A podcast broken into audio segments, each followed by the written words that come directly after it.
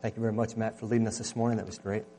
Once again, my name is Shane Colwell, and it's a joy to be with you this morning, uh, to have the opportunity to speak to you and uh, just to look to God's Word this morning. Um, and as we do that, let's just ask the Lord's blessing on our time.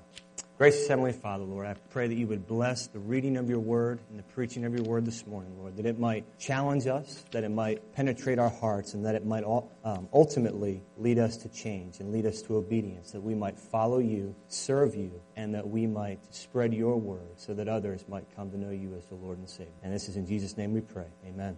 You know, as we are right in the middle of our 40 Days of Love campaign, uh, 40 days seems like a long time to focus on one aspect of character, of how we're supposed to treat each other. So, my question this morning is simply why? You know, what's the big deal about love? Why is loving others so important? You know, why aren't we focusing on, on joy or on some other characteristic or aspect that we see in Scripture? What is so special about love?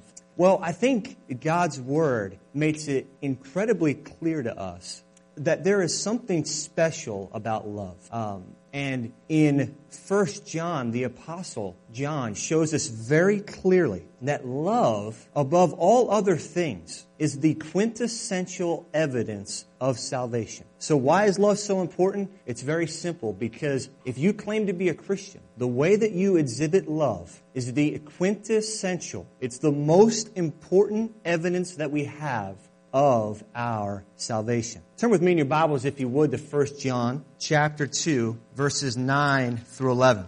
I'll give you a second to turn there.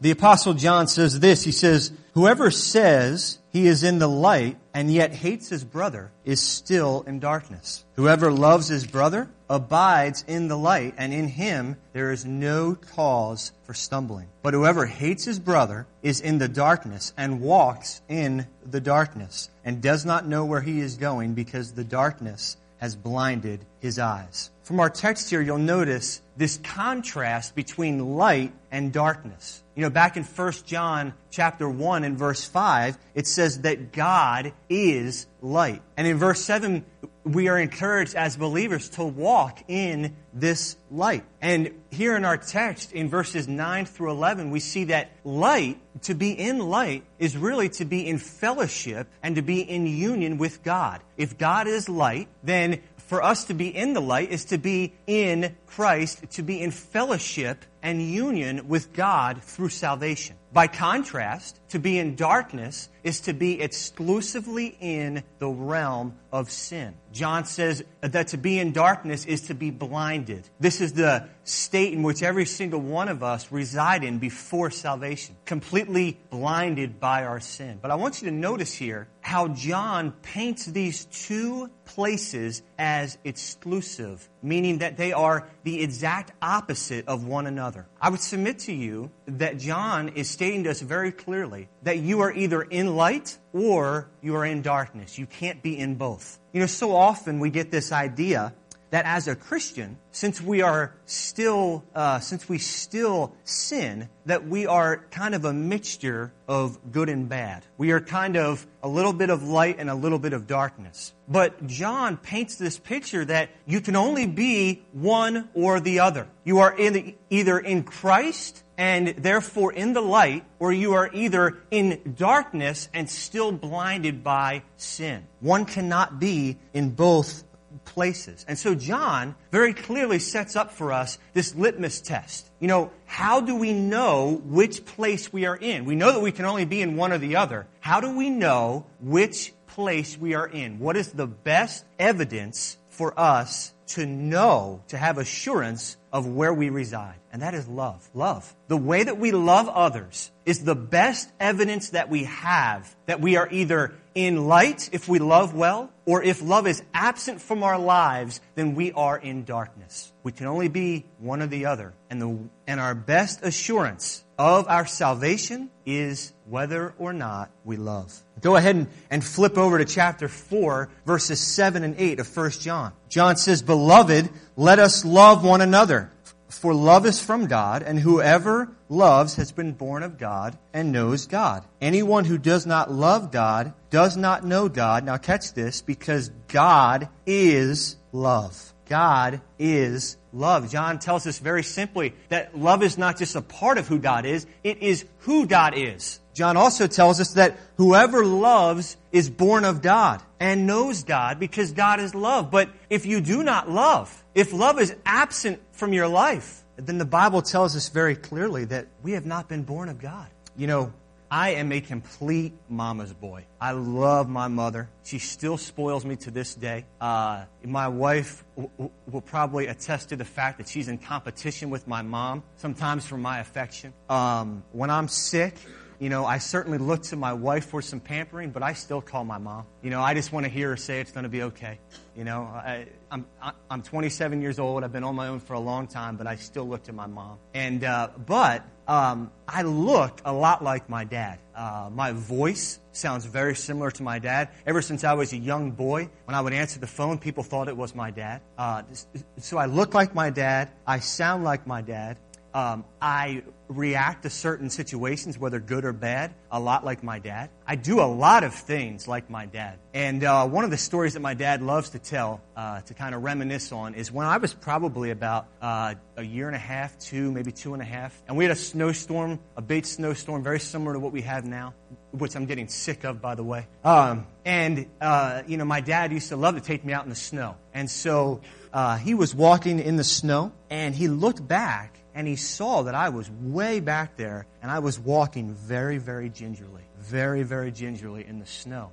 And my dad turned around and he said, Shane, what are you doing? And I said, Dad, I want to step where you step. I was trying to step in the footprints that he made. Why? Because he was my dad. You know, he was my greatest hero. I wanted to do everything like my dad did. I'm still that way. I still look to my dad as a great example for my life. And so I look like my dad, I talk like my dad, I act like my dad. I want to please my dad.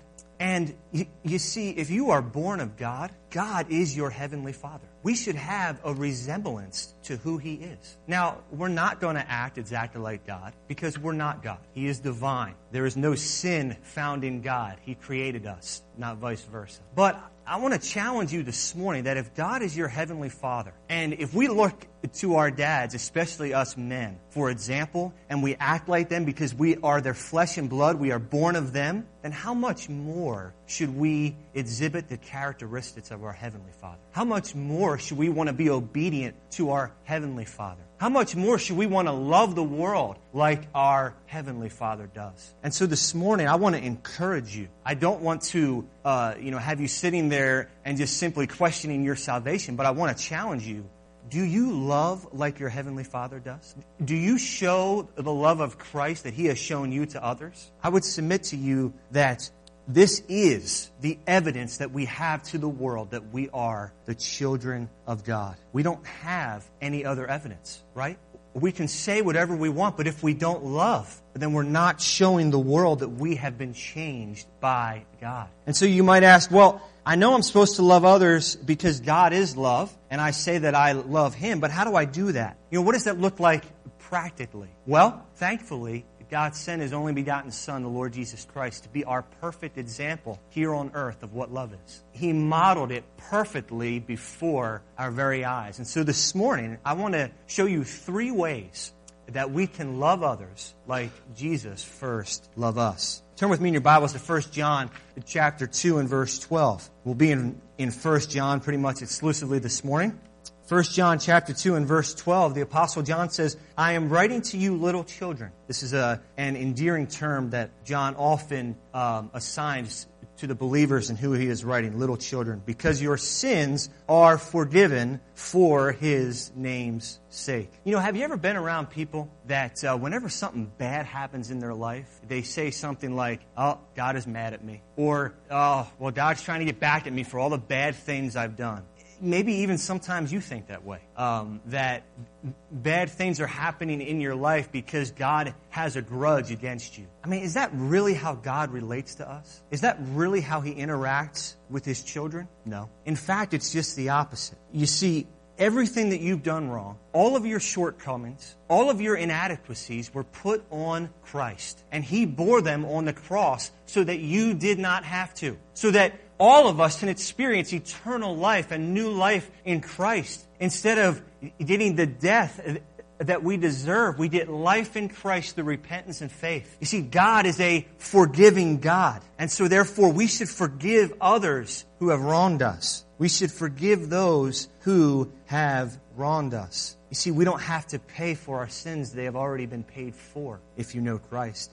In Matthew 26 and 28, a very uh, popular passage that we read around the Lord's Supper, it says, This is my blood of the new covenant, which is poured out for many for the forgiveness of sin. You see, thankfully, Christ came to earth and He died on our behalf on the cross. He paid for our sins so that we might experience eternal forgiveness if we know Him. If we, if we repent of our sins and place our faith and trust in the Lord Jesus Christ. And friends, if you're here this morning and you don't know Christ, you haven't repented and accepted Christ as your personal Savior, I want you to know that no matter what you have done, no matter how bad you have been in the past, no matter how much there is in your life that needs to be forgiven, you are not beyond the forgiveness of God. You are not beyond the forgiveness of God. You know, you are not out of reach. There is an incredible forgiveness that God offers each and every one of us if we will repent and place our faith in the Lord Jesus Christ. If you've experienced the forgiveness of sins through Christ, if you've truly been forgiven and cleansed of your sin and passed from death into life, how hypocritical would it be for us to hold grudges against others? I mean, if Jesus it, it can come in the human flesh and die on our behalf, and if God can say, I am satisfied, my wrath has been satisfied, I forgive you for all of eternity for all of the sin that you have done before me. If God can do all of that and forgive us of all of that, can we not forgive our fellow brothers in Christ and even others who deserve so little forgiveness before us? How can we say that we know Christ, that we have been forgiven by Christ, that we have been cleansed by Christ, and yet we can't forgive others? I would submit to you that as a Christian, you should never harbor bitterness. You should never be holding back forgiveness. You know, I don't want you to be like the woman that I heard about recently. She was bitten by a rabid dog, and it looked as though she was going to die from rabies. So the doctor told her to put her final affairs in order. And so the woman took a pen and paper and began to write feverishly. For hours and hours, she was writing and writing and writing. And finally, the, the doctor said, Man, that sure is a long will you're making. And she snorted and kind of laughed and said, Will nothing. I'm making a list of all the people I want to bite. You know, I don't want you to be like that. I don't want you to devise a plan of how you can get back at others. You see, the, uh, the Word of God says the very opposite. The Apostle Paul in Colossians says that we should bear with one another. And if one has a complaint against another, we forgive each other. Why, Paul says? As the Lord has forgiven you, so you must also forgive. You know, once you recognize that God has forgiven you, then each and every one of us become enabled to forgive others who wrong us. Friends, this is a command. It's not something that is optional. If you are in Christ, then we need to be obedient to the commands of God. One of those is to forgive those who trespass um, upon us. Secondly, if we are to love like Jesus does, then we must place a high value on others. We must place a high value on others. Look with me at 1 John chapter 3 and verse 1. John says, See what kind of love the Father has given to us, that we should be called the children of God. And so we are. The reason why the world does not know us is that it does not know Him. And so we are to place a high value on others. Flip over real fast to chapter 4, verses 10 through 14. John says, and we read this earlier, in this is love. Not that we have loved God, but that He loved us and sent His Son to be the propitiation for our sins. Beloved, if God so loved us, we also ought to love one another. No one has ever seen God. If we love one another, God abides in us and His love is perfected in us. By this we know that we abide in Him and He in us, because He has given us His Spirit. And we have seen and testify that the Father has sent His Son to be the Savior of the world. And so I want you to think about how much God values you. You know, we can't explain it. We can't, we can't comprehend it, but God has placed a value on you and on me that is higher than we can even comprehend. Now, I don't want us to get prideful because the Bible is clear that we were born in sin, that we were blinded by our sin. In us, was nothing found good. And so this value that God places on us, what is so neat is that it's not even based on anything that we've done. This incredible value is based on the unmerited favor of God. He didn't look on us and see anything good, but He chose to love us and to value us simply because He wanted to. God chose to love us simply out of His good pleasure. And so, how much does God value us? Well, we can see four ways in which God values us. Genesis chapter 1 tells us that God created us in His own image. We are made in the very image of God. Secondly, we've already seen that Christ died for you. Third, at salvation, the Lord Jesus actually puts the very Spirit of God within you as a guide and as a means of sanctification. And then finally, God desires for you to be in heaven for all of eternity with Him. That's a pretty high value. You know, we were on our path to hell, but God intervened on our behalf because He valued us and He saved us. He gives us the Holy Spirit to guide us in obedience, and ultimately, we are going to be in heaven with God for all of eternity. That is an incredible value. You see, John in chapter 3 and verse 1, he says that we should see what love the Father has given to us, that we should be called the children or the sons of God. You know that God actually values us so much that He reaches out and He adopts us as his own children. We become the very sons and the very daughters of God. We are a part of the family of God. You see, this is not just simply a title. We are truly his. He treats us as his children.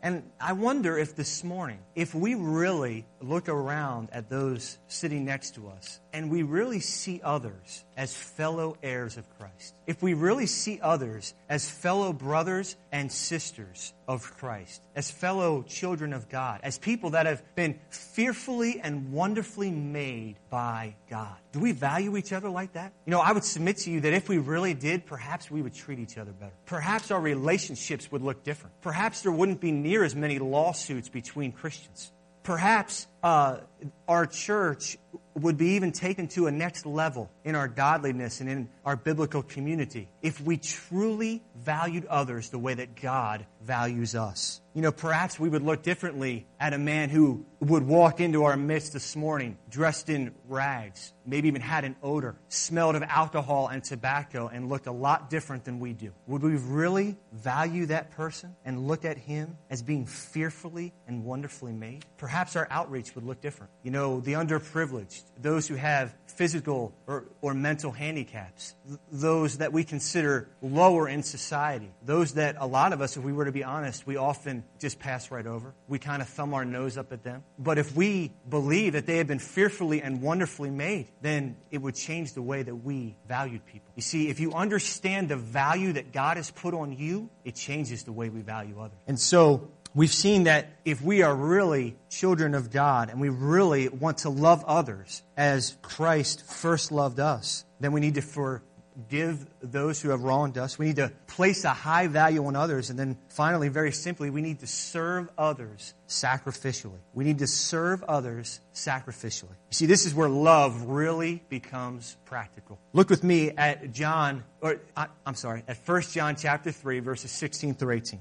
The Apostle John says this By this we know that he, Christ, laid down his life for us, and we ought to lay down our lives for the brothers. But if anyone has the world's deeds and sees his brother in need, yet closes his heart against him, how does God's love abide in him? Little children, let us not love in word or in talk only, but in deed and in truth. You know, you might say, you know, all right, I, it's going to be tough, but I think I can forgive others. It's going to be tough, but I think I can value others. But now you're telling me that I have to make real sacrifices, you know, all of a sudden love doesn't become near as appealing to us because we actually have to step outside of our comfort zone. You see, love, if you truly love as Christ does, it will cost you. It will cost you because love in its truest form is sacrificial.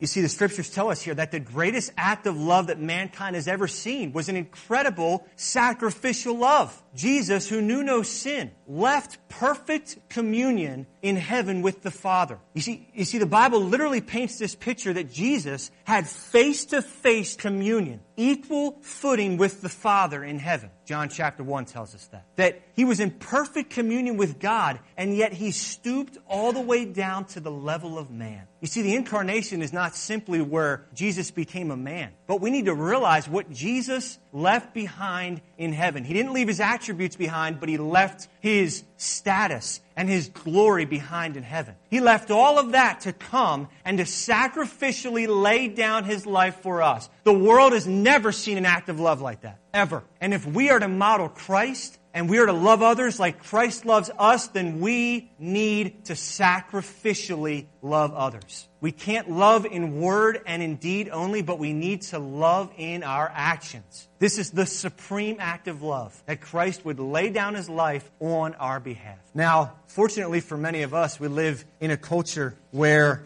we're probably not going to be asked to literally lay down our lives for anyone. Some of us may. But for the majority of us, this is not, in its most literal sense, very practical for us because we're just not confronted with this very often. You know, a lot of missionaries are, but for us, we're just not confronted with this very often. And so we see this supreme example of love that Christ has for us. But in verses 17 and 18, John gives us very, uh, he shows us sacrificial love in a very practical sense. I want to read this just one more time. Verses 17 and 18. He says, But if anyone has the world's deeds and sees his brother in need, yet closes his heart against him, how does God's love abide in him? Little children, let us not love in word or in talk, but in deed and in truth. You see, sacrificial love is action oriented, not just words. One commentator that I read had this to say. He said, The apostle challenges his readers to understand that love is more than making a good speech. John is not condemning these kinds of comforting words. The expression of, of utterances, now catch this, without an outward manifestation of them, however, is mere noise and therefore worthless. For far too long, the majority of us in the church have only loved with our words and not with our hands. You see, we often see those in distress and we say, well, brother or sister, you know, I'll be praying for you. Or you'll be on my thoughts this week. But how many of us love in a tangible way? In a way that they can feel? In a way that they can see? How many of us go to their house and get our hands dirty and lend a helping hand? How many of us prepare a meal or cut a check to those in our midst that might have financial needs? Love, if it's going to be sacrificial, if it's going to be love like Christ showed us, needs to cost us. It needs to be outward. It needs to be tangible. It needs to be modeled. You see, sacrificial love is to donate your time to a brother and sister in need. In need. It's to provide financial means, or to provide a meal, or to donate your time to a, a, a homeless shelter or a soup kitchen. It's to provide uh, physical or financial aid to the more than 925 million people in this world who are undernourished or starving to death. That's what sacrificial love is. It reaches out and it does something. Or it's to hop on a plane and visit one of the more than 3,400 unreached, unengaged people groups of this world who have never had a gospel witness before them. That is sacrificial love. Or even better, it's to go and give your life to world missions or to missions in your community. Sacrificial love needs to cost us. Love is getting personally involved. Listen, if our Savior can come to earth and provide this incredible sacrifice and this incredible example and give up so much for you and for me, how can we not give up so little for the world and for our brothers and sisters in Christ. I want to encourage you that the next time that sacrificial love looks so difficult, that it looks as though it's going to be so hard to accommodate this need that somebody else has, I want you to look to the cross of Christ. Look at this sacrifice that He made for you and for me, and boy, it makes our sacrifices for others look puny. It's almost embarrassing that we have to agonize over making these sacrifices for others. You see, it should encourage us that we have never arrived in our ability and in our sanctif- eh, and in our sanctification. We have never arrived in our ability to love others because our example is not the hateful world. Our example is Christ. And if He truly is our example, we always have more to shoot for. We always have a goal that we have not yet attained. We always can love better. And so as we close this morning, I want to leave you with words of one of my favorite hymns. It's super, super old. I know I'm only 27 years old. I'm a young guy. I should like all kinds of hip hop and, and all kinds of stuff. And I do. I do like some of those genres, but I love some of the classic hymns of the church because for a lot of them, there are lyrics that are so rich that we often just don't have in a lot of our modern songs. And this song is called When I Survey the Wondrous Cross by my favorite hymn writer, Isaac Watts. And in the third and fourth verse of this song, it says, See from his head, his hands, his feet. Sorrow and love flow mingled down. Did e'er such love and sorrow meet, or thorns composed so rich a crown. And I want you to hear this last verse. Were the whole realm of nature mine, if I had it all, that were that would be a present far too small. Love so amazing, so divine, demands my soul, my life, and my all. And so my prayer this morning is simply this for all of us. That you will allow the amazing, the divine, and the, in, and the incomprehensible love of Christ that He has showed to each and every one of us. I pray that you will allow this to lead you in giving our lives to Christ by loving and serving others. Let's pray. Our gracious Heavenly Father, Lord, we come before you this morning, Father. Uh, we confess, Lord, that uh, we don't always love well. We don't always model you to the world very well. And I pray, Father, that you would grow each and every one of us in this area. I pray that you would lead us all to looking to you and not to any other role model to see what true sacrificial love looks like. In Jesus' name I pray. Amen. At this time, I'd like to invite uh, those helping us with the offering as well as the worship team back up front.